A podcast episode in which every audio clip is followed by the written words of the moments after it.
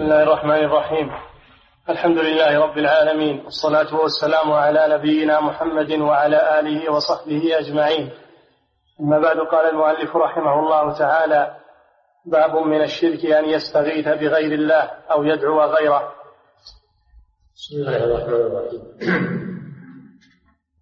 الحمد لله رب العالمين صلى الله وسلم على نبينا محمد وعلى آله وصحبه وبعد. قال رحمه الله باب من الشرك أي من الشرك الأكبر. يستغيث بغير الله. والاستغاثة هي الدعاء وقت الشدة. هي الدعاء وقت الشدة والكربة أن يستغيث بغير الله أو يدعو غيره. هذا من عطف العام على الخاص لأن الاستغاثة نوع من الدعاء. الدعاء أعم لأن الدعاء قد يكون في وقت الشدة وقد يكون في غيره. أما الاستغاثة فلا تكون إلا في وقت الشدة والضيق. وكلا النوعين إذا صرف لغير الله ودعي غير الله أو استغيث بغير الله فإن هذا شرك أكبر. يخرج من الملة لأنه عبادة لغير الله عز وجل. وهذا واقع في كثير ممن ينتسبون إلى الإسلام في القرون المتأخرة أنهم يستغيثون بالأموات يستغيثون بالقبور والأضرحة ويدعون غير الله. من الأولياء والصالحين فيقعون في هذا الشرك مع أنهم يدعون الإسلام وينطقون بالشهادتين ويقرؤون القرآن ويقرؤون الأحاديث ولكن تقليد الأعمى ودعاة الضلال هم الذين روجوا هذه الفتنة وزينوها للناس. وقالوا إنها لا تقضى حوائجكم ولا تفرج شدتكم إلا إذا دعوتم هؤلاء لأن هؤلاء لهم جاه عند الله ودعاؤهم والاستغاثة بهم أمور مجربة وزينوا لهم هذه الأمور حتى وقعوا في هذا الشرك الأكبر. فلا حول ولا قوة إلا بالله. مع أنهم قد بلغتهم الدعوة ويقرؤون القرآن ويقرؤون الأحاديث ويسمعون. ولكن ظنوا أن ما هم عليه لا تعنيه هذه الآيات ولا تعنيه الأحاديث الصحيحة فلذلك استمروا عليه. فكان لا بد من بحث هذا الأمر ولا بد من النظر فيه. ولا بد من بيانه للناس لأن ما أهلك الناس إلا السكوت عما هم عليه. هذا هو الذي أهلك الناس السكوت. سكوت العلماء وسكوت الدعاة إلى الله عن هذا الأمر. كأنه شيء لا يضر أو كأنه شيء لا أهمية له. سكتوا عنه وهم يسمعون ويعلمون. والدعاة يتكلمون في أمور بعيدة عن حاجة الناس ولا يتناولون هذه المواضيع يدورون على القرى وعلى البوادي وعلى وهم على هذا الشرك ولا يعالجونه ولا ينكرون عليه ولا يبينون له هذه مصيبة عظيمة. الدعوة إلى الله يجب أن تتوجه أول شيء إلى العقيدة وإلى تحسس ما عليه المدعوون من الشرك والجهل بالتوحيد يركز على هذا أولا وقبل كل شيء. إن كان ليس عندهم شيء من هذا فإنهم يحذرون من الوقوع فيه. وإن كان عندهم شيء من هذا فإنهم يؤمرون بتركه. حتى تصبح العقيدة واضحة وحتى يزول هذا الخطر الذي غزا المسلمين في ديارهم. نتيجة للسكوت عنه وعدم الالتفات إليه وأننا مشغولون ب إما بأمور دنيانا وإما بفروع العلم. بفروع العلم. والبحث في أمور لا تنفع إلا بعد تحقيق التوحيد. هي أمور تنفع لكنها لا تنفع إلا بعد تحقيق التوحيد. نعم. الحث على العبادة والحث على الزهد والحث على التقوى وتجنب المعاصي هذه أمور تنفع لكن ما يتوقف نفعها أو يتوقف الاستفادة منها على معرفة التوحيد والعمل به. والإنسان لو كان عنده معاصي كثيرة من الشيء من من من أكل الربا ومن فعل الفواحش لكن ليس عنده شيء من الشرك هذا ترجى له المغفرة وإصلاحه سهل. لكن إذا كان لو كان عنده صلاح واستقامة وورع لكن ما عنده شيء من التوحيد هذا لا فائدة من تعب ولا فائدة من عبادته ولا فائدة من ورعه لأن الشرك لا يغفر الشرك لا يغفره الله عز وجل. وصاحبه محروم من الجنة. خلاف الموحد الذي عنده مخالفات دون الشرك. فهذا ترجى له. المغفرة ومآله إلى الجنة ولو عذب فهناك شيء أخطر من شيء وشيء أهم من شيء. الواجب العناية بالأساس أولا. ثم العناية بعد ذلك بما دونه. نعم. وقول الله تعالى ولا تدع من دون الله ما لا ينفعك ولا يضرك. فإن فعلت فإنك إذا من الظالمين. وإن يمسسك الله بضر فلا كاشف له إلا هو. الآية. هذه هاتان الآيتان من آخر سورة يونس. يقول الله سبحانه لنبيه ولا تدع من دون الله. هذا نهي للنبي صلى الله عليه وسلم وهو نهي لأمته. ولا تدع من دون الله. ما لا ينفعك ولا يضرك. لأن النفع والضر بيد الله سبحانه وتعالى. ولا أحد ينفعك أو يضرك من الخلق إلا بإذن الله. إن شاء الله سلط الخلق عليك فضروك وإن شاء الله سخر الخلق فنفعوك. فالأمور بيد الله سبحانه وتعالى. فهذه الأشياء لا تملك نفعا ولا ضرا بذاتها وإنما هي مسخرة ومأمورة. فعليك بالتعلق بالله عز وجل. فلا تدعو غير الله. في جميع الأحوال لا تدعو الأضرحة والقبور والأولياء. الصالحين أو الأشجار أو الأحجار أو الأصنام. لا تدعو الملائكة ولا الأنبياء ولا تدعو أحدا غير الله سبحانه وتعالى. وجه دعواتك إلى الله. ولا تدعو من دون الله غير الله. ما لا ينفعك ولا يضرك إلا بإذن الله سبحانه وتعالى. فإن فعلت أي دعوت غير الله فإنك إذا من الظالمين.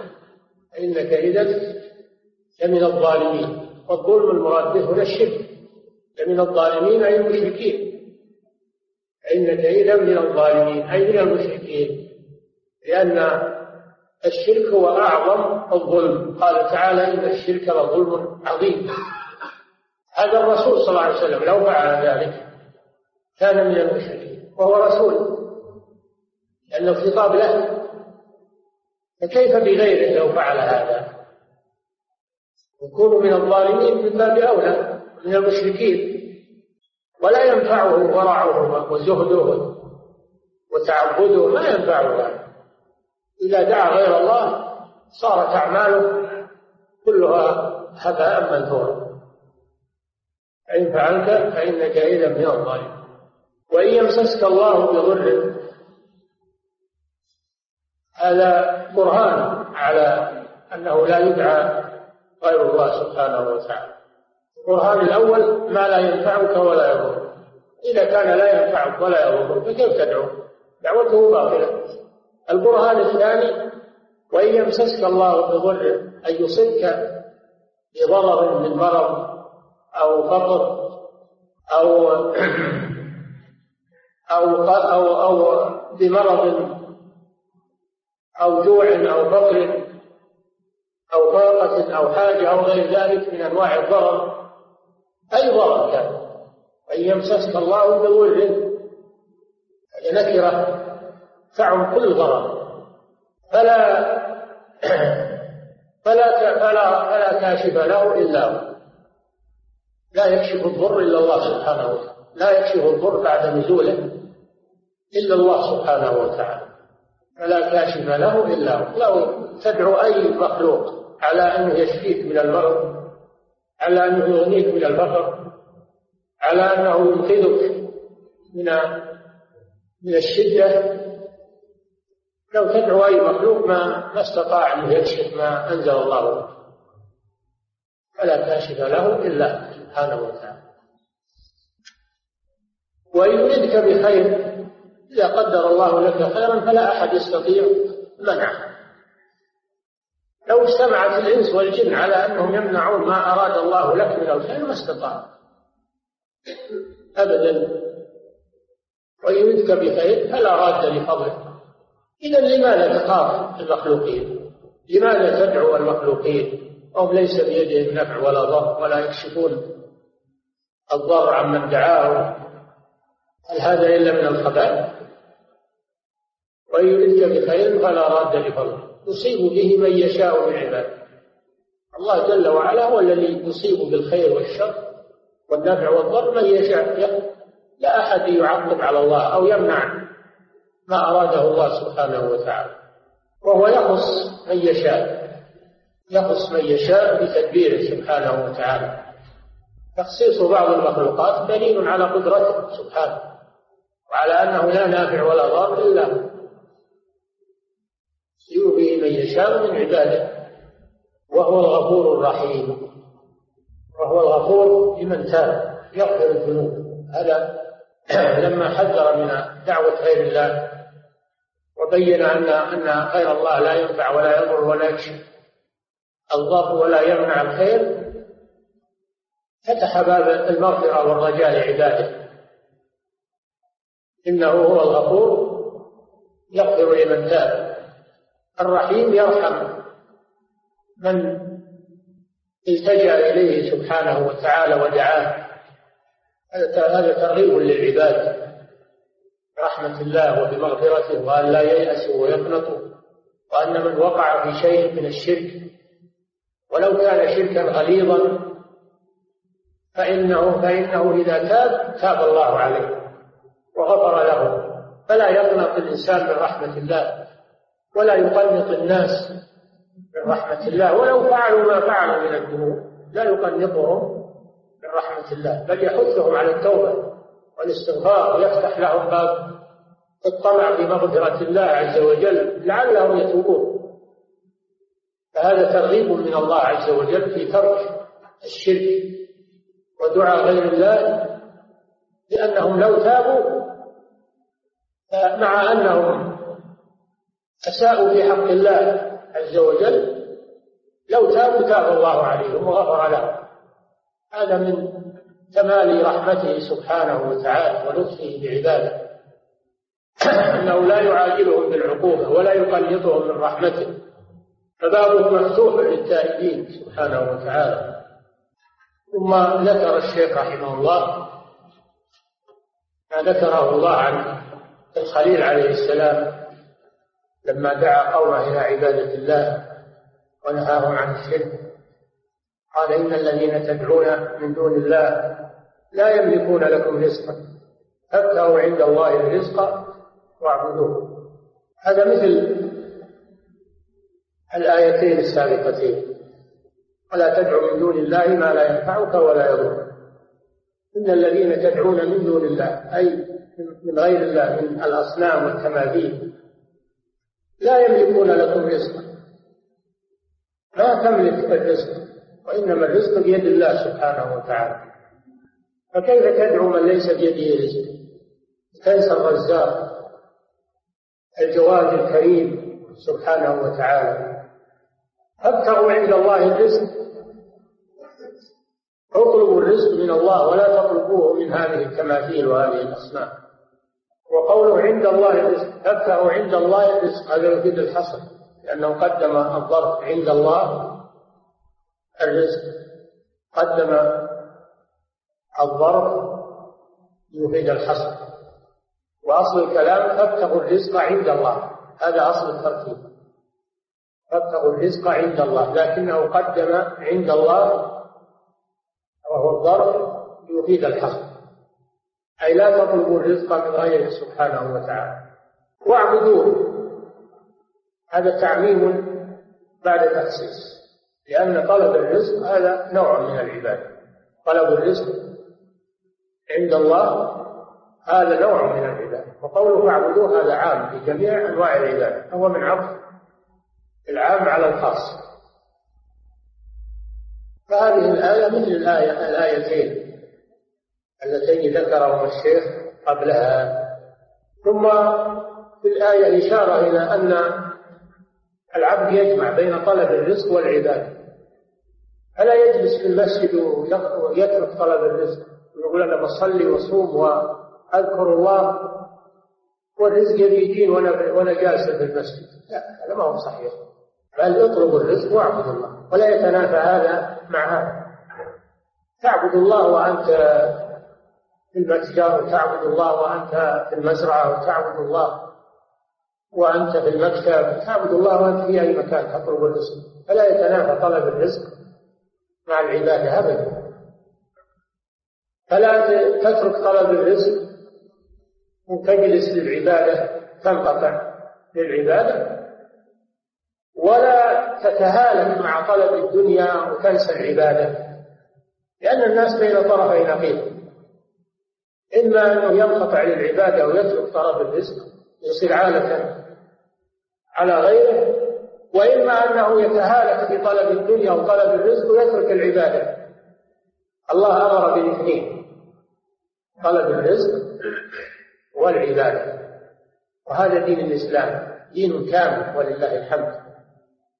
ما هو دين رهبانية من رهبانية النصارى الذين يتركون الدنيا ويتفرغون في الصوامع للعبادة. هذه رهبانية ما كتبها الله عليهم الله جل وعلا أمر بطلب الرزق وأمر بالعبادة ولا يتنافيان أبدا. نعم. وقوله تعالى فابتغوا عند الله الرزق واعبدوه الآية. وقوله تعالى ومن أضل ممن يدعو من دون الله من لا يستجيب له إلى يوم القيامة الآيتين. في سورة الأحقاف في أولها. في أول سورة الأحقاف. ومن أضل أي لا أحد أي لا أحد أشد ضلالا لأن ما من هذه؟ استفهام. استفهام بمعنى النفي. أي لا أحد أشد ضلالا ممن يدعو من لأن الشرك هو أعظم الذنوب وأعظم الضلال. الشرك أعظم الظلم وهو أعظم الضلال أيضا. والضلال معناه الضياع عن الحق والتيه عن الهدى. ضال ضايع. ما يدري أين يسير. من يدعو من دون الله أي غير الله. من لا يستجيب له.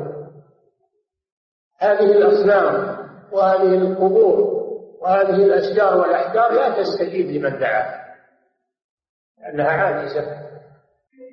لا تستجيب لمن دعاها وهم يعترفون بذلك.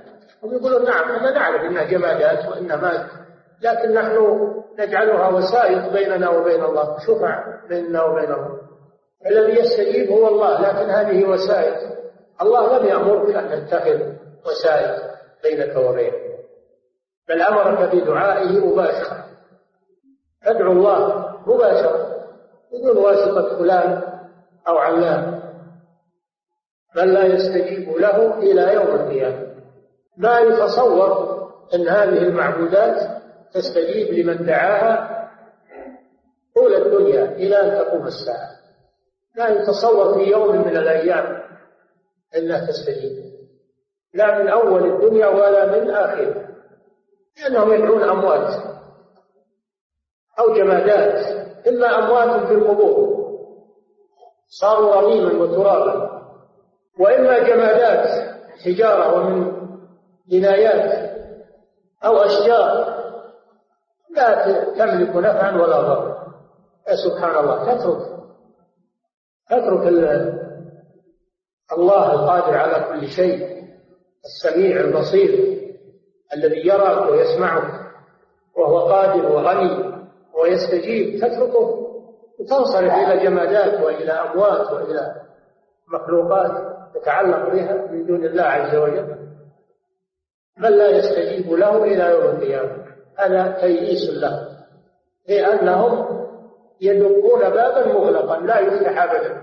أنت لو تجي عند باب باب ما في الدار أحد تدقه الليل والنهار ما يفتح.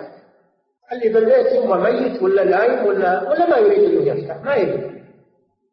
لو لو تطق الليل والنهار ما أبقى فلماذا تبقى عند هذا الباب.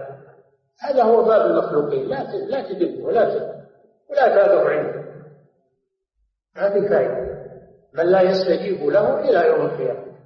وهم عن دعائهم غافلون. ما يدرون الأموات وهالجمادات وهالأشجار ما تدري عن من دعاها ولا تعلم. ما تسمع. إن تدعوهم لا يسمعوا دعاء. ولو سمعوا ما استجابوا له. إذا ما الفائدة؟ من لا يستجيب له إلى يوم القيامة وهم عن دعائهم غافلون. فهم أول شيء أنهم ما يسمعون ولا يدرون عن من دعاهم. وثانيا لو دروا ما يستجيبون ولا يقدرون. إن تدعوهم لا يسمعوا دعاء ولو سمعوا ما استجابوا له إذا ما الفائدة من دعاء هؤلاء؟ والوقوف عند عتباته وعند أبوابه وترك أقرب أقرب الأقربين سبحانه وأجود الأجودين. الذي لا يخفى عليه شيء في الأرض ولا في السماء. لماذا تنحرف عنه وتنصرف إلى غيره؟ هل هذا إلا من انتكاس الفطر؟ بل لا يستجيب له إلى يوم القيامة وهم عن دعائهم هذا في الدنيا. وإذا حشر الناس يوم القيامة وإذا حشر الناس كانوا لهم أعداء. يوم القيامة يتعادى المعبودون مع العابدين. يتبرعون منهم ويتعادون. يتعادون يوم القيامة. المعبودون مع العابدين يصيرون أعداء. وهم كانوا في الدنيا يحبونهم حبا شديدا. ومن ومن أضل ممن يدعو من دون الله فلا يستجيب له. ومن الناس من يتخذ من دون الله أندادا يحبونهم كحب الله. في الدنيا يحبونهم حبا شديدا. لكن في يوم القيامة إذا تبرأوا منهم انقلبت المحبة عداوة كانوا لهم أعداء. وكانوا بعبادتهم كافرين. يجحدون. يقولون أبدا ما دعوتمونا ولا عبدتمونا. ينكرون عبادتهم لهم. ويتبرؤون منهم. يتبرأ الذين اتبعوا من الذين اتبعوا. يوم القيامة يتبرأ المتبوع. على الضلال من التابع. والمعبود من دون الله ممن عبده. تبرأ. تبرأنا إليك. ما كانوا إيانا يعبدون. كانوا لهم أعداء وكانوا بعبادتهم كافرين يعني جاحدين لها. يقولون أبدا أنتم ما عبدتونا ولا أمرناكم بذلك ولا صلة بيننا وبينكم. إذا تقطعت فيهم الأسباب. كانوا بعبادتهم كافرين ويوم يحشرهم جميعا ثم يقول للملائكة هؤلاء إياكم كانوا يعبدون؟ قالوا سبحانك أنت ولينا من دونهم بل كانوا يعبدون الجن يعني الشياطين. لأن الشياطين هي التي أمرتهم بذلك. فهم يعبدون الشياطين ولا يعبدون الملائكة. بل كانوا بل كانوا يعبدون الجن أكثرهم بهم مشركون. هذا مآلهم يوم القيامة. في الدنيا لا يستجيبون لهم ولا يسمعون دعاءهم وفي يوم القيامة يتبرؤون منهم ويعادونهم. إنما تعبدون من دون الله أوثانا مودة بينكم في الحياة الدنيا. ثم يوم القيامة يكفر بعضكم ببعض ويلعن بعضكم بعضا. ومأواكم النار وما لكم من ناصرين. هذه مقالة إبراهيم عليه الصلاة والسلام لقوله حذرهم من عواقب الأمور والعاقل يتفكر في عواقب الأمور. ولا ينظر ما عليه الناس يدخل معهم دون تفكير في العواقب. بل يتفكر في العواقب والنتائج. قبل أن يدخل في الشيء ما يأخذه التقليد الأعمى إلى أن يغامر مع الناس بدون نظر في العواقب. وأحزم الناس من لو مات من ظمأ لا يقرب الود حتى يعرف الصدر. الإنسان يتأمل في العواقب ولا يغامر مع الناس. هذا هو العاقل البسيط. هؤلاء لم لم يتأملوا في العواقب بل غامروا. وتركوا عبادة الله وعبدوا الأصنام والأموات. يوم القيامة هذا ما يعني فإذا حشر الناس هذا خبر من الله جل وعلا. عن أمر مستقبل. ذكر واقعهم في الدنيا ثم ذكر واقعهم وما يصير لهم في الآخرة. حتى يتضح الأمر أمام الإنسان ولا يكون فيه معه الأمر واضح جدا. والنتائج مكشوفة واضحة. وهذا من رحمة الله بعباده. أنه ما تركهم في عمى وفي جهل بل بين لهم سبحانه وتعالى ما كان وما يكون. سيكون على على وضح النهار. فما فما بقي شيء ما بقي حجة لهؤلاء المشركين يتعلقون بها. بطلت حجتهم. ولكن مع هذا لا يزالون مصرين على ما هم ما يزالون مصرين على ما هم عليه ويعتبرونه هو الدين. ويعتبرون ما عداه تطرفا وخروجا عن الحق وإلى ما يقولون من أنواع العيب لدعاة التوحيد. نعم. وقوله تعالى أمن يجيب المضطر إذا دعاه ويكشف السوء. قل الله سبحانه وتعالى أمن يجيب المضطر؟ هذا استفهام استفهام تقرير استفهام تقرير وتوبيخ للمشركين. من يجيب المضطر إذا دعاه هم يعترفون أنه لا يجيب المضطر إذا دعاه إلا إلا الله سبحانه وإذا مسكم الضر في البحر ضل من تدعون إلا إياه. وإذا غشيهم موت كالظلل دعوا الله مخلصين له الدين. والذي يسيركم في البر والبحر حتى إذا كنتم في الفلك وجرين بهم في ريح طيبة فرحوا بها. جاءتها ريح عاصف وجاءهم الموت من كل مكان وظنوا أنه محيط بهم دعوا الله مخلصين له الدين. لئن أنجيتنا من هذه لنكونن من الشاكرين. فلما أنجاهم إذا هم يبغون في الأرض بغير الحق. وإذا مسكم الضر في البحر ظل من تدعون إلا إياه. فلما نجاكم إلى البر أعرضتم وكان الإنسان كفورا هذه حالة المشركين الأولين أنهم يخلصون الدعاء في حالة الكرب والشدة لأنهم يعلمون أنه لا ينقذ من الشدائد إلا الله جل وعلا. فإذا كانوا في حالة الرخاء عادوا إلى شركهم. قال الشيخ في في إحدى رسائله في كشف الشبهات يقول مشرك زمان زماننا أشد شركا من الأول لأن المشركين الأولين كانوا يخلصون في الشدة ويشركون في الرخاء يشركون في الرخاء ويخلصون في الشدة أما هؤلاء فشركهم دائم في الرخاء والشدة الآن إذا وضعوا في في غرق أو في غرق في البحر ترتفع أصواتهم بالاستغاثة بالمخلوقين يا بدوي يا حسين يا فلان يا يا رفاعي يا فلان يا علان. هذا ما وصل إليه المشركون الأولون المشركون الأولون عند هذا يخلصون لأنهم يعلمون أنه لا ينجي من الشدائد إلا الله. وهؤلاء يقولون لا إن هؤلاء الأولى يخرجون من الشدائد. وأن فلانا هتف فلان لما وقع في الغرق هتف باسم فلان فأنقذه من الغرق. مد يده إليه وأنقذه من من البحر. والذي في الحقيقة يفعل هذا معهم هو الشيطان. هو الشيطان الرجيم. ولهم قصص في هذا لو قرأتم في في طبقات الأولياء للشعراني لوجدتم العجب العجاب من هذه الأمور. وأنهم يتمادحون في أن أولياءهم أنقذوا فلانا وأنقذوا فلانا من البحر وسوى عملوا وعملوا. وهذا كله كذب ومن خداع الشيطان. أما يجيب المضطر إذا دعاه ويكشف السوء ويجعله خلفاء الأرض أإله مع الله؟ هل أجابوا وقالوا نعم؟ ما أجابوا.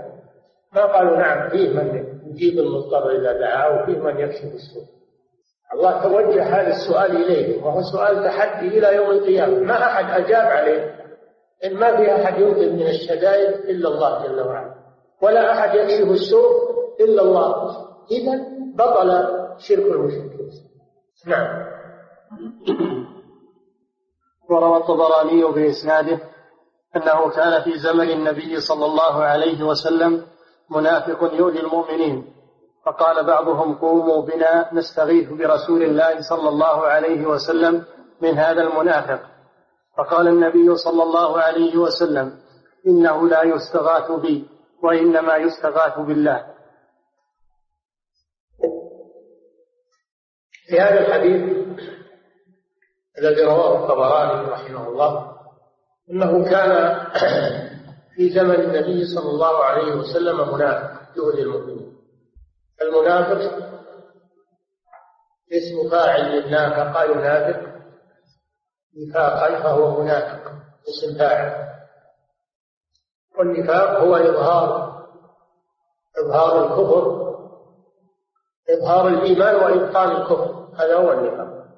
النفاق الأكبر النفاق الأكبر هو إظهار الإيمان وإبطال الكفر كما عليه المنافقون في زمن النبي صلى الله عليه وسلم. والمنافقون في الدرك الأسفل من النار. تحت عباد الأصنام لأن عباد الأصنام مصرحون بكفرهم وشركهم. أما هؤلاء فأخفوا أخفوا كفرهم بالإيمان ودعوى الإيمان. فصار عذابهم أشد من عذاب عبدة الأصنام تحت الدرك الأسفل من النار ما أحد أسفل منهم في جهنم. كان منافق لم يسمى لكن جاء في بعض الروايات أنه عبد الله بن أبي رأس المنافقين. يؤذي المؤمنين بكلامه وسبابه لهم وتنقصه لهم وللرسول صلى الله عليه وسلم وهكذا المنافقون في كل زمان ومكان. همهم السخرية بالمؤمنين تنقص المؤمنين. والتماس العلوم للمؤمنين والتشهير بالأخطاء بين المسلمين وإلقاء العداوة بين المسلمين. هذه حرفة المنافقين في كل مجتمع ولا يكون النفاق إلا مع قوة الإسلام. إذا قوي الإسلام وجد النفاق. وإذا ضعف الإسلام فإنه لا دعوة لا حاجة إلى النفاق. المنافق يصرح. بكفره وشره مع ضعف المسلمين. لكن إذا قوي المسلمون احتاج إلى النفاق. ولذلك ما كان في مكة قبل الهجرة ما كان فيها نفاق. إنما كان النفاق بعد الهجرة لما قوي الإسلام. واعتز المسلمون ظهر النفاق. فلا يوجد النفاق إلا مع قوة المسلمين. أما إذا ضعف المسلمون فالكافر يصلع يصلع الكفر ولا يبالي كما هو معلوم.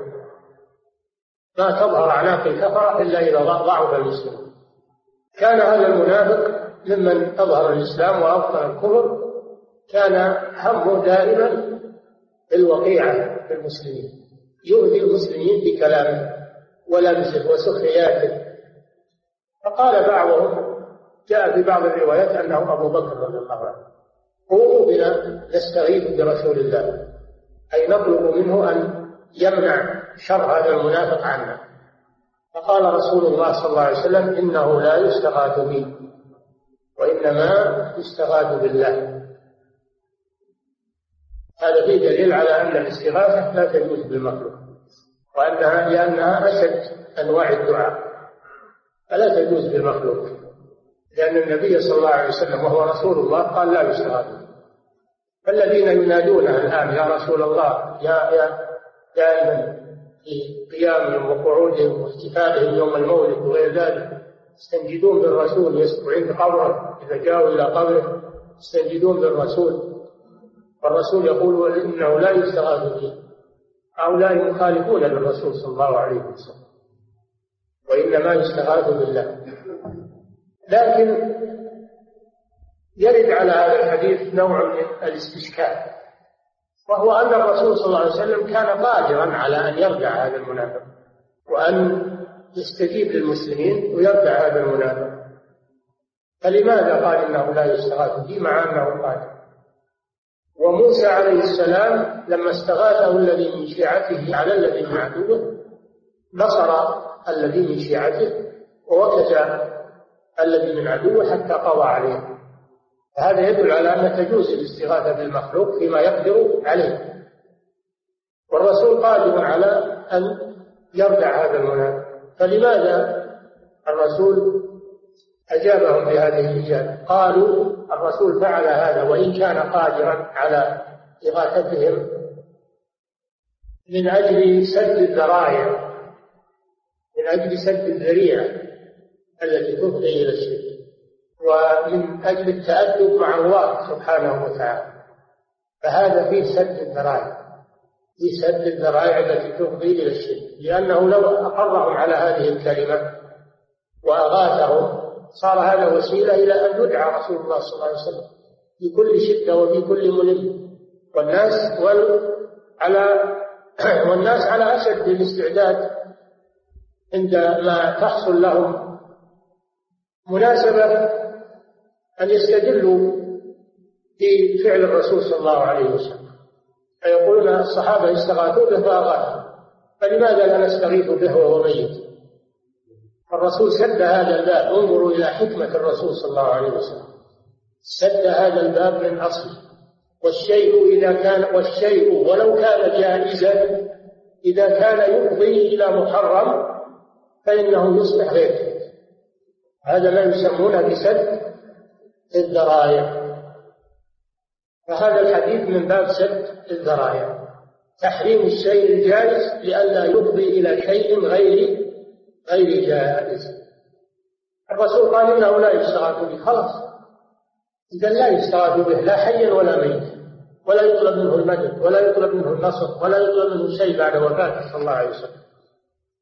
إذا كان قال هذا في حياته وهو قادر فكيف يفعل هذا معه بعد بعد وفاته صلى الله عليه وسلم. هذا حديث عظيم. وهو من أحاديث سد الذرائع المفضية إلى المحرم. فالشيء قد يكون جائزا في حد ذاته ولكن إذا كان يفضي إلى محرم فإنه يمنع. هذا ما دل عليه هذا الحديث على سد الذرائع. نعم. قوله باب من الشرك أن يستغيث بغير الله تعالى أو يدعو غيره. قال شيخ الإسلام رحمه الله تعالى الاستغاثة هي طلب الغوث وهو إزالة الشدة كالاستنصار طلب النصر والاستعانة طلب العون. انتهى. قلت فبين الاستغاثة والدعاء عموم وخصوص مطلق. أي أن الدعاء عام والاستغاثة خاصة. نعم.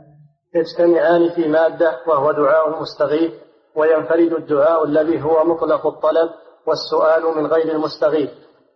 وقد نهى تعالى عن دعاء غيره الأخص منه والأعم في كتابه كما يأتي بيان. الاستغاثة دعاء في حال الشدة والدعاء عام في حال الشدة وفي حال الرخاء الدعاء أعم من الاستغاثة.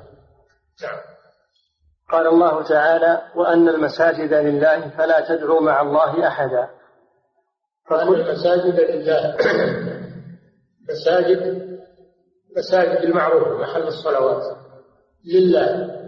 فلا يدعى فيها إلا الله. فلا تبنى المساجد على القبور. ولا يدعى فيها غير الله سبحانه وتعالى. ويجب أن تنزه من الشرك ومن البدع والخرافات تكون محلا لعبادة الله وحده لا شريك له. فهذا فيه وجوب العناية بالمساجد وتطهيرها من الشرك والبدع. نعم. فكل ما قيل المراد بالمساجد السجود. السجود في الصلاة السجود في الصلاة فلا تدعو مع الله أحدا لا في الصلاة ولا في غيرها. نعم. فكل ما قصد به غير الله مما لا يقدر عليه إلا الله كدعوة الأموات والغائبين فهو من الشرك الذي لا يغفره الله. إلا بالتوبة إن الله لا يغفر أن يشرك به ويغفر ما دون ذلك لمن يشاء. لكن إذا تاب المشرك تاب الله عليه. أما إذا مات على الشرك فإنه لا يغفر له. نعم. والأدلة على ذلك من القرآن والسنة أكثر من أن تحصر. قوله كثيرة الأدلة من الكتاب والسنة على أن الشرك لا يغفر لمن مات عليه أدلة كثيرة نعم. قوله تعالى ولا تدع من دون الله ما لا ينفعك ولا يضرك فإن فعلت فإنك إذا من الظالمين. في هذه الآية النهي عن أن يدعى أحد من دونه تعالى وأخبر تعالى أن غيره لا يضر ولا ينفع. هذا فيها أنه لا يدعى غير الله. أن الدعاء عبادة لا يدعى. لا يستقل بالنفع والضر وإنما يضر وينفع بإذن الله بإذن الله جل وعلا. قوله فإن فعلت فإنك إذا من الظالمين والظلم في هذه الآية هو الشرك. كما قال تعالى عن لقمان إن الشرك لظلم عظيم. لقمان عليه السلام قال يا بني لا تشرك بالله إن الشرك لظلم عظيم. فنهاه عن الشرك ثم علل ذلك بقوله إن الشرك لظلم عظيم. دل على أن أعظم الشرك هو أعظم أنواع الظلم. نعم. قوله وإن يمسسك الله بضر فلا كاشف له إلا هو. هذا في حق المستغيث. أخبر تعالى أنه لا يكشف ضره إلا الله وحده دون ما سواه مطلقا. الإنسان إذا وقع في ضر فإنه لا يكشف ضره إلا الله. هذا دليل على أن الاستغاثة لا تجوز إلا بالله لأن المضطر مستغيث. المضطر في حال شدة فهو مستغيث. ولا أحد أحد يقدر على إنقاذه من الشدة إلا الله سبحانه. نعم. وقوله وإن يردك بخير فلا راد لفضله وهذا في حق كل طالب وراغب. أخبر يعني في حال الشدة وغيرها. نعم. أخبر تعالى أنه هو الذي يتفضل على من سأله ولا يقدر أحد أن يمنعه شيئا من فضل الله عليه فهو المعطي والمانع. كم كم في الناس من غني؟ وله أعداء لو يقدرون سلبوا ماله وتركوه أفقر الناس. في حسدة له يريدون قطع رزق لكن ما يقدرون.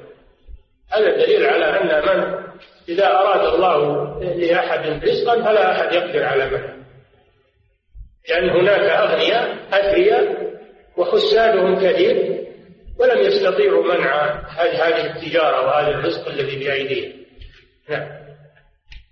فهو المعطي والمانع لا مانع لما أعطى ولا معطي لما منع. وهناك فقراء محتاجون وكثير من الناس يودون أنهم يصيرون أغنياء لكن ما يستطيعون. ما يستطيعون أن يحولوهم من فقراء إلى أغنياء لأن الله أراد لهم أن يكونوا فقراء. لا أحد يستطيع أن يجعلهم أغنياء. نعم. وفي هذا المعنى ما في حديث ابن عباس رضي الله عنهما وفيه. واعلم أن الأمة لو اجتمعوا على أن ينفعوك بشيء لم ينفعوك إلا بشيء قد كتبه الله لك. ولو اجتمعوا على أن يضروك لم يضروك إلا بشيء قد كتبه الله عليك. هذه وصايا النبي صلى الله عليه وسلم لابن عباس. قال يا غلام إني أعلمك كلمات. احفظ الله يحفظك. احفظ الله تجده تجاهك. إذا استعنت فاستعن بالله وإذا سألت فاسأل الله إلى أن قال. واعلم أن الخلق لو اجتمعوا على أن ينفعوك بشيء لم ينفعوك إلا بشيء قد كتبه الله لك. ولو اجتمعوا على أن يضروك لن يضروك إلا بشيء قد كتبه الله عليك رفعت الأقلام وجفت الصحف. هذا حديث ابن عباس المشهور وهو في الأربعين النووية وقد شرحه الحافظ ابن رجب برسالة مستقلة.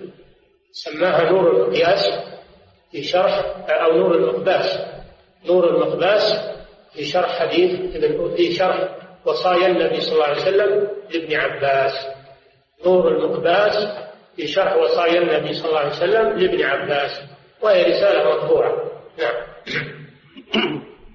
فمن تدبر هذه الآية وما في معناها علم أن ما وقع فيه الأكثر من دعوة غير الله هو الظلم العظيم والشرك الذي لا يغفره الله. وإن كانوا يسمونه توسلا وتشفعا ومحبة للصالحين تعظيم للصالحين ما يسمونه شرك.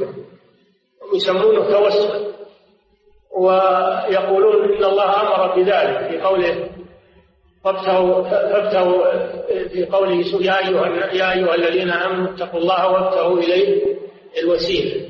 قالوا ان الوسيلة أن تجعل بينك وبين الله واسطة من الخلق. وهذا كلام باطل لأن الوسيلة المراد بها الأعمال الصالحة التي تقرب إلى الله عز وجل. ابتغوا إليه الوسيلة أي بالأعمال الصالحة. أولئك الذين يدعون يبتغون إلى ربهم الوسيلة يعني القرب. أو الوسيلة أنهم يجعلون بينهم وبين الله وسيلة بل يطلبون القرب من الله بطاعته نعم. وأنهم قد أثبتوا ما نفته لا إله إلا الله من الشرك في الإلهية ونفوا ما أثبتته من الإخلاص. نعم من دعا غير الله أو استغاث بغير الله فقد خالف كلمة لا إله إلا الله فأثبت ما نفته ونفى ما أثبتته. أثبت ما نفته من الشرك ونفى ما أثبتته من التوحيد. نعم. كما قال تعالى فاعبد الله مخلصا له الدين ألا لله الدين الخالص. فاعبد الله مخلصا له الدين. هذا معنى لا إله إلا الله. وقوله ألا لله الدين الخالص كذلك هو معنى لا إله إلا الله. نعم. والدين هو طاعة الله فيما أمر به وشرعه ونهى عنه وحرمه. الدين هو عبادة الله عز وجل بفعل أوامره وترك ما نهى عنه. هذا الدين. نعم. وأعظم ما أمر به التوحيد والإخلاص. وأعظم ما نهى عنه الشرك. نعم. وأن لا يقصد العبد بشيء من عمله سوى الله تعالى الذي خلقه لعبادته. نعم. وأرسل بذلك رسله وأنزل به كتبه. لئلا يكون للناس على الله حجة بعد الرسل. وأعظم ما نهى عنه الشرك به في ربوبيته وإلهيته قوله ومن أضل ممن يدعو من دون الله من لا يستجيب له إلى يوم القيامة وهم عن دعائهم غافلون. وإذا حشر الناس كانوا لهم أعداء وكانوا بعبادتهم كافرين. فهذه الآية تبين وتوضح ما تقرر في الآية قبلها. هنا ترك تفسير الآية تبتغوا عند الله الرزق واعبدوه لكنها موجودة في فتح المجيد. نعم. فهذه الآية تبين وتوضح ما تقرر في الآية قبلها نعم. فأخبر تعالى أنه لا أضل ممن يدعو أحدا من دونه. إلا إن كان هناك نسخة على خطأ مطبعي يمكن. نعم إن كان هناك نسخة صح من هذا نعم. فأخبر تعالى أنه لا أضل ممن يدعو أحدا من دونه كائنا من كان وأخبر أن المدعو لا يستجيب لما طلب منه من ميت أو غائب أو ممن لا يقدر على الاستجابة مطلقا من طاغوت ووثن. فليس لمن دعا غير الله إلا الخيبة والخسران. ثم قال تعالى وهم عن دعائهم غافلون. كما قال تعالى في آية, في آية يونس ويوم نحشرهم جميعا ثم نقول للذين أشركوا مكانكم أنتم وشركاؤكم. إلى قوله فكفى بالله شهيدا بيننا وبينكم إن كنا عن عبادتكم لغافلين. ثم قال زينا بينهم وقال شركاؤهم ما كنتم إيانا تعبدون. جحدوا عبادتهم له. ما كنتم إيانا تعبدون. لأنهم في الحقيقة إنما يعبدون الشيطان لأنه هو الذي أمرهم بذلك. نعم. ثم قال وإذا حشر الناس كانوا لهم أعداء وكانوا بعبادتهم كافرين. وقال تعالى وإذا رأى الذين أشركوا شركاءهم قالوا ربنا هؤلاء شركاؤنا الذين كنا ندعو من دونك فألقوا إليهم القول إنكم لكاذبون. ينكرون عبادتكم. إنكم لكاذبون. في عبادتكم إيانا في الدنيا. نعم. فلا يحصل للمشرك يوم القيامة إلا نقيض قصده فيتبرأ منه المدعو ومن عبادته وينكر ذلك عليه أشد الإنكار. وقد صار المدعو للداعي عدوا. ثم أخبر تعالى أن ذلك الدعاء عبادة بقوله وكانوا بعبادتهم كافرين. فدلت أيضا يدعو من دون الله في آخر الآية وكانوا بعبادتهم. فسمى الدعاء عبادة. نعم. فدلت أيضا على أن دعاء غير الله عبادة له وأن الداعي له في غاية الضلال. وقد وقع من هذا الشرك في آخر في آخر هذه الأمة ما عم وطم. أما أول الأمة القرون المفضلة ما حصل فيها شيء من عبادة القبور والأضرحة إنما حصل هذا بعد انقضاء القرون المفضلة بعد المئة الرابعة. لما ظهر في الأمة التشيع والصوفية حدث الشرك في القبور. نعم. حتى أظهر الله من يبينه بعد أن كان مجهولا عند الخاصة والعامة. إلا من وأول من من جدد هذا الدين بعد القرون المفضلة شيخ الإسلام ابن تيمية رحمه الله. فإنه نهض رحمه الله بما آتاه الله من علم وقوة وحجة فجدد هذا الدين وجدد العقيدة وجدد أمور الدين وعاد بالأمة إلى ما كانت عليه في الصدر الأول. ولقي في سبيل ذلك ما لقي من الأذى والتعذيب و وحتى على يد العلماء مع الأسف. حتى على يد العلماء. دع عنك السلاطين و... وعباد القبور. على يد العلماء والفقهاء. صاروا ضده أكثرهم إلا من شاء الله. نعم. حتى أظهر الله من يبينه بعد أن كان مجهولا عند الخاصة والعامة إلا تلمذ على الشيخ؟ علماء قاموا بتجديد هذا الدين من بعد. كابن القيم وابن كثير و... والذهبي و... نعم. إلا من شاء الله تعالى. وهو, وهو في الكتاب والسنة في غاية البيان. وآخر من من انتفع بعلم الشيخ وتجديد شيخ الإسلام محمد بن عبد الوهاب رحمه الله. فإنه تتلمذ على كتب الشيخين ابن تيمية وابن القيم وقام بالتجديد في بلاد نجد وغيرها. نعم. وهو في الكتاب والسنة في غاية البيان لكن القلوب انصرفت إلى ما زين لها الشيطان. كما جرى للأمم مع الأنبياء والمرسلين لما دعوهم إلى توحيد الله جرى لهم من شدة العداوة ما ذكر الله تعالى. كما قال تعالى كذلك ما أتى الذين من قبلهم من رسول إلا قالوا ساحر أو مجنون فإذا كان هذا حصل للرسل قالوا ساحر أو مجنون قالوا للرسول ساحر. أو مجنون فكيف بغيرهم من المجددين والدعاة؟ نعم. أتواصوا به بل هم قوم طاغون ويشبه تواردوه وإن لم يتواصوا به تواردوه لأن أهل الضلال مذهبهم واحد في قديم الزمان وحديثه ولو لم يتواصوا به. نعم. ويشبه هذه الآية ويشبه هذه الآية في المعنى قوله ذلكم الله ربكم له الملك والذين تدعون من دونه ما يملكون من قطمير إن تدعوهم لا يسمعوا دعاءكم ولو سمعوا ما استجابوا لكم ويوم القيامة يكفرون بشرككم ولا ينبئك مثل خبير. والقرآن مملوء من مثل هذه الآيات لكن يحتاج إلى بصيرة وإلى تدبر وإلى عمل. وإلا فإن القرآن يبقى في حججه وبيناته ويبقى الناس في ضلالهم إذا لم يقم هناك من الدعاة إلى الله عز وجل من يوضح هذا القرآن ويدعو إليه ويفسره للناس ويوضحه للناس. القرآن يبقى في المصاحف ويبقى الناس في ضلالهم وشركهم لعدم وجود من يبين لهم. نعم. وجود القرآن وحده ما يكفي. لا بد من دعاة إلى الله عز وجل ومن مجددين لهذا الدين يحملون القرآن ويحملون السنة يبينون العلم للناس. نعم. أخبر تعالى أن ذلك الدعاء شرك بالله وأنه لا يغفره لمن لقيه به فتدبر هذه الآيات وما في معناها كقوله وأن المساجد لله فلا تدعوا مع الله أحدا قل إنما أدعو ربي ولا أشرك به أحدا وهو في القرآن أكثر من أن يستقصى.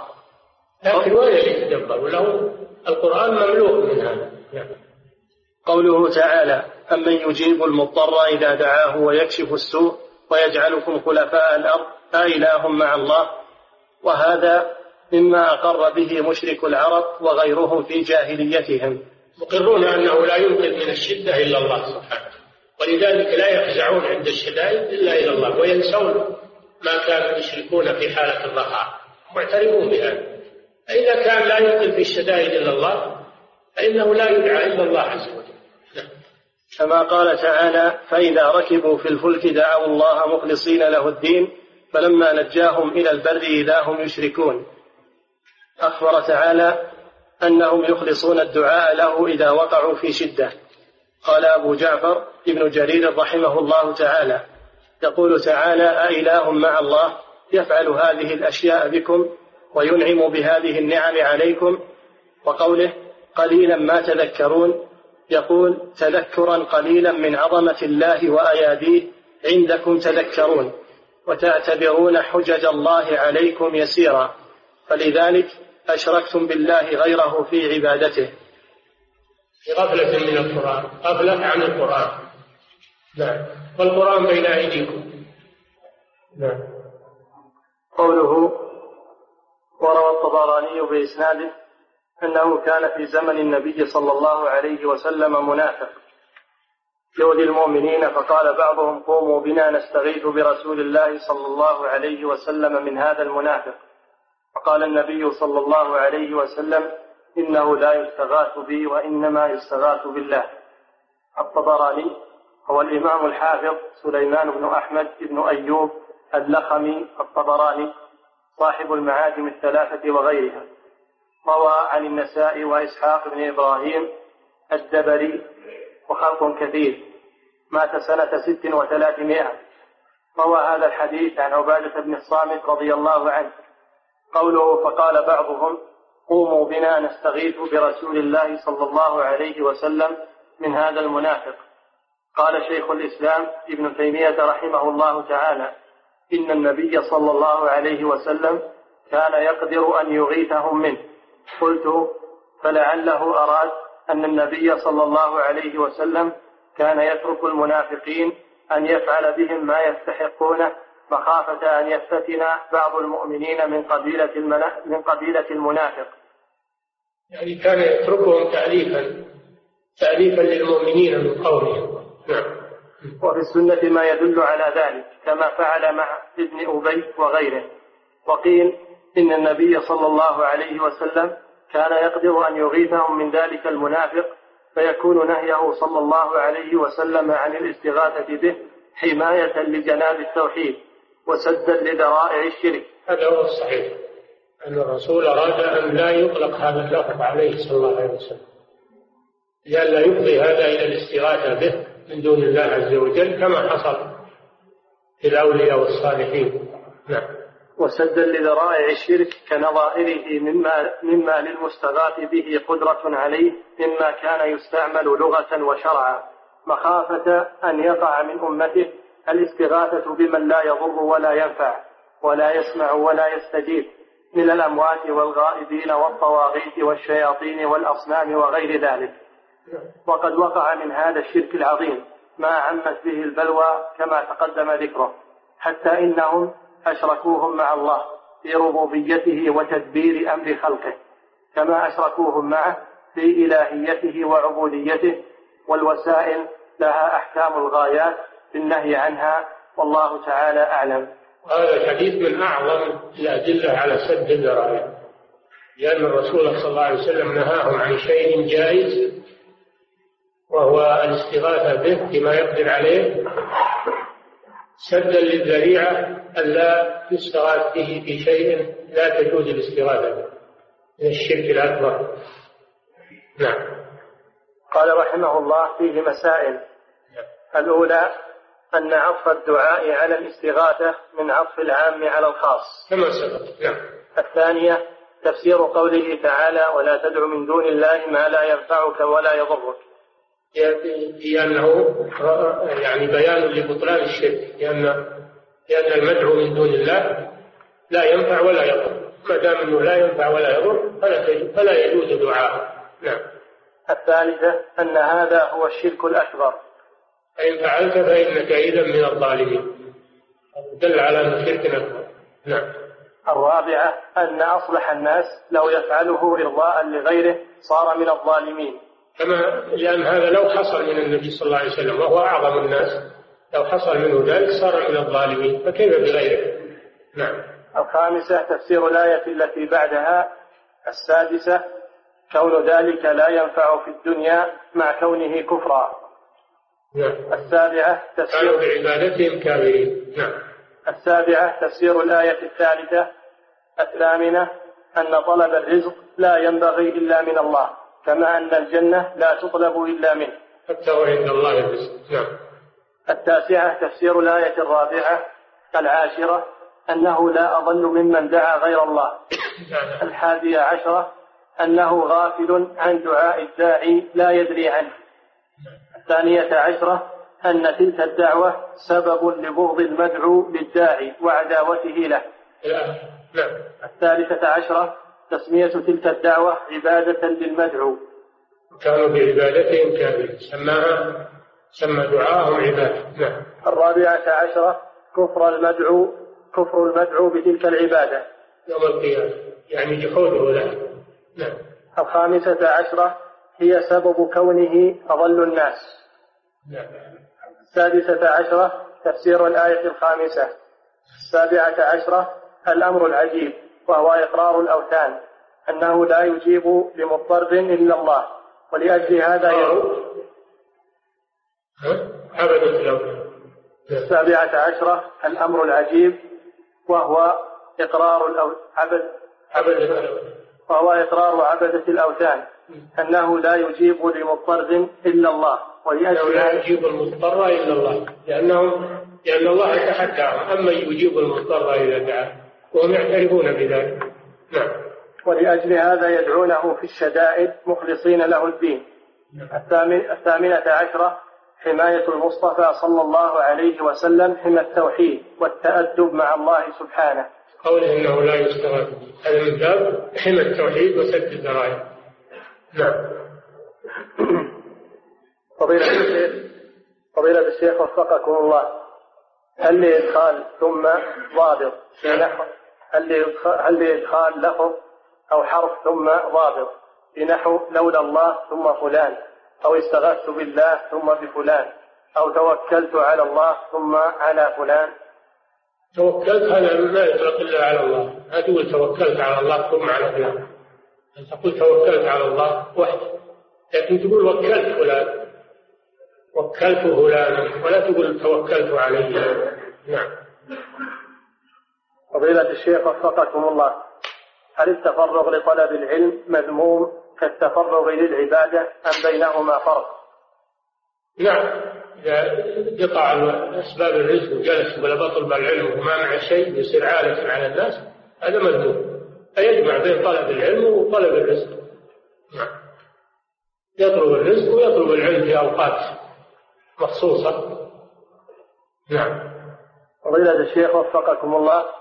إنسان يقول أنا لا أدعو رسول الله صلى الله عليه وسلم ولكني أستشفع به عند الله إذا ناجيته. بفضل تطلب من الله قل اللهم شفعه لي ولا تقل اشفع لي يا رسول الله وهو ميت. الرسول لا تطلب منه الشفاعة وهو ميت. إنما تطلب الشفاعة من الحي. أما الميت فلا يطلب منه شفاعة ولا ولا غيرها. وإذا أردت أن تسأل الشفاعة فقل اللهم شفع في نبيك محمد صلى الله عليه وسلم. نعم. فضيلة الشيخ وفقكم الله ما هو الفرق بين الاستعاذة والاستغاثة؟ وهل تجوز الاستعاذة بالمخلوق فيما يقدر عليه؟ لا ما تجوز. الاستعاذة عبادة. الاستعاذة سبب أنها نوع من أنواع العبادة. فلا يجوز الاستعاذة بالمخلوق. نعم. والاستغاثة طلب الإنقاذ من من الشدة. الاستغاثة طلب الإنقاذ من الشدة. أما الاستعاذة فهي اللجوء. اللجوء إلى الله لحمايته بشيء مكروه أو من عدو. نعم. فضيلة الشيخ وفقكم الله انتشر عند الكثير من النساء الكبيرات في السن خاصة عند وقوع حادث أو سقوط شيء من يدها قولها يا فلان لاسم أخيها أو اسم أبيها أو اسم ابنها. ولا نعلم هل هذا استغاثة أم أنه عادة أعتيد عليها. أرجو بيان ذلك. على كل حال هذا لا يجوز. دعاء الغائب نداء نداء الغائب هذا لا يجوز. حتى ولو لم يقصد الإنسان الاستغاثة ولو جرى على لسانه بدون قصد فلا يتكلم بهذا الكلام. يقول يا الله أو يقول بسم الله؟ نعم. ولا يقول يا فلان؟ نعم. فضيلة الشيخ وفقكم الله. إن القادم من المطار بالتحديد عند مخرج رقم ثمانية على الدائري يظهر يرى صورة لبرج الرياض وتحته أناس واقفوا رافعوا أيديهم يدعون والبرج يضخم بصورة كبيرة فهم تحت البرج يقولون ماء ماء وقد رفعوا أيديهم. فما رأي فضيلتكم بهذا الأمر؟ أليس يوهم أنهم يرفعون أيديهم للبرج؟ لا لله سبحانه. هذا من العبث والواجب على الأخ الذي أو الإخوان اللي رأوا هذا أنهم يبلغون عنه المسؤولين ويكتبون عنه للإفتاء يكون خير إن شاء الله. نعم. فضيلة الشيخ وفقكم الله هل هل لقمان نبي أم رجل صالح؟ عبد صالح وليس بنبي. عبد صالح. النبي صلى الله عليه وسلم يقول ألم تسمعوا إلى قول العبد الصالح؟ إن الشرك لظلم عظيم. فهو عبد صالح. نعم. آتاه الله الحكمة. ولقد آتينا لقمان الحكمة. الحكمة هي الفقه في دين الله عز وجل. تطلق الحكمة على وضع الشيء في مواضعه. نعم. فضيلة الشيخ وفقكم الله. طبقات الأولياء الشعراني هل يجوز لبعض أهل العلم أن يسمي كتابه هذا بطبقات الأشقياء للتحذير منه وتنفير الناس من هذا الكتاب؟ ما يتحول عن اسمه الأول المعروف عند الناس. حتى لو سميته أنت على كل حال الاطلاع عليه من باب معرفة التوحيد ومعرفة ما وقع فيه هؤلاء من الشطحات ومن الشركيات للتحذير منه وللاعتبار لطالب العلم المتمكن. هذا شيء طيب. أما الإنسان اللي العام أو الإنسان اللي ما تمكن من طلب العلم فلا يجوز له الاطلاع على هذا الكتاب. لأنه ربما ينطلي عليه شيء مما ذكر من الخرافات. نعم. فضيلة الشيخ وفقكم الله أما تسميته أولياء هذا باعتبار المؤلف. باعتبار المؤلف. نعم. فضيلة الشيخ وفقكم الله بالنسبة للشرك الأصغر هل هو داخل تحت المشيئة أو لا؟ هذا محل خلاف والصحيح أنه أنه لا يقدره الله ولكن لا يخلد صاحبه في النار. يعذب بقدره ولا يخلد في النار مثل ما يخلد. الشرك الأكبر. نعم. فضيلة الشيخ وفقكم الله. أرجو من فضيلتكم أن تعرفوا لنا تعريفا عاما الشرك الأكبر. ثم تعرفوا الشرك الأصغر. وهل هو من الكبائر أو لا؟ الشرك كله من الكبائر. الأصغر والأكبر. كله من الكبائر. الشرك الأكبر هو صرف شيء من العبادة لغير الله عز وجل. هذا الشرك الأكبر. الشرك الأكبر لا يغفره الله وصاحبه مخلد في النار. والشرك الأصغر ما ورد في السنة ما ورد في القرآن أو السنة تسميته شركا ولم ولم يصل إلى حد الشرك الأكبر. ما ورد في الكتاب والسنة تسميته شركا ولم يبلغ إلى درجة الشرك الأكبر. الشرك الأكبر يخرج من الملة والشرك الأصغر لا يخرج من الملة. نعم. الله تعالى أعلم صلى الله وسلم على نبينا محمد على آله وصحبه.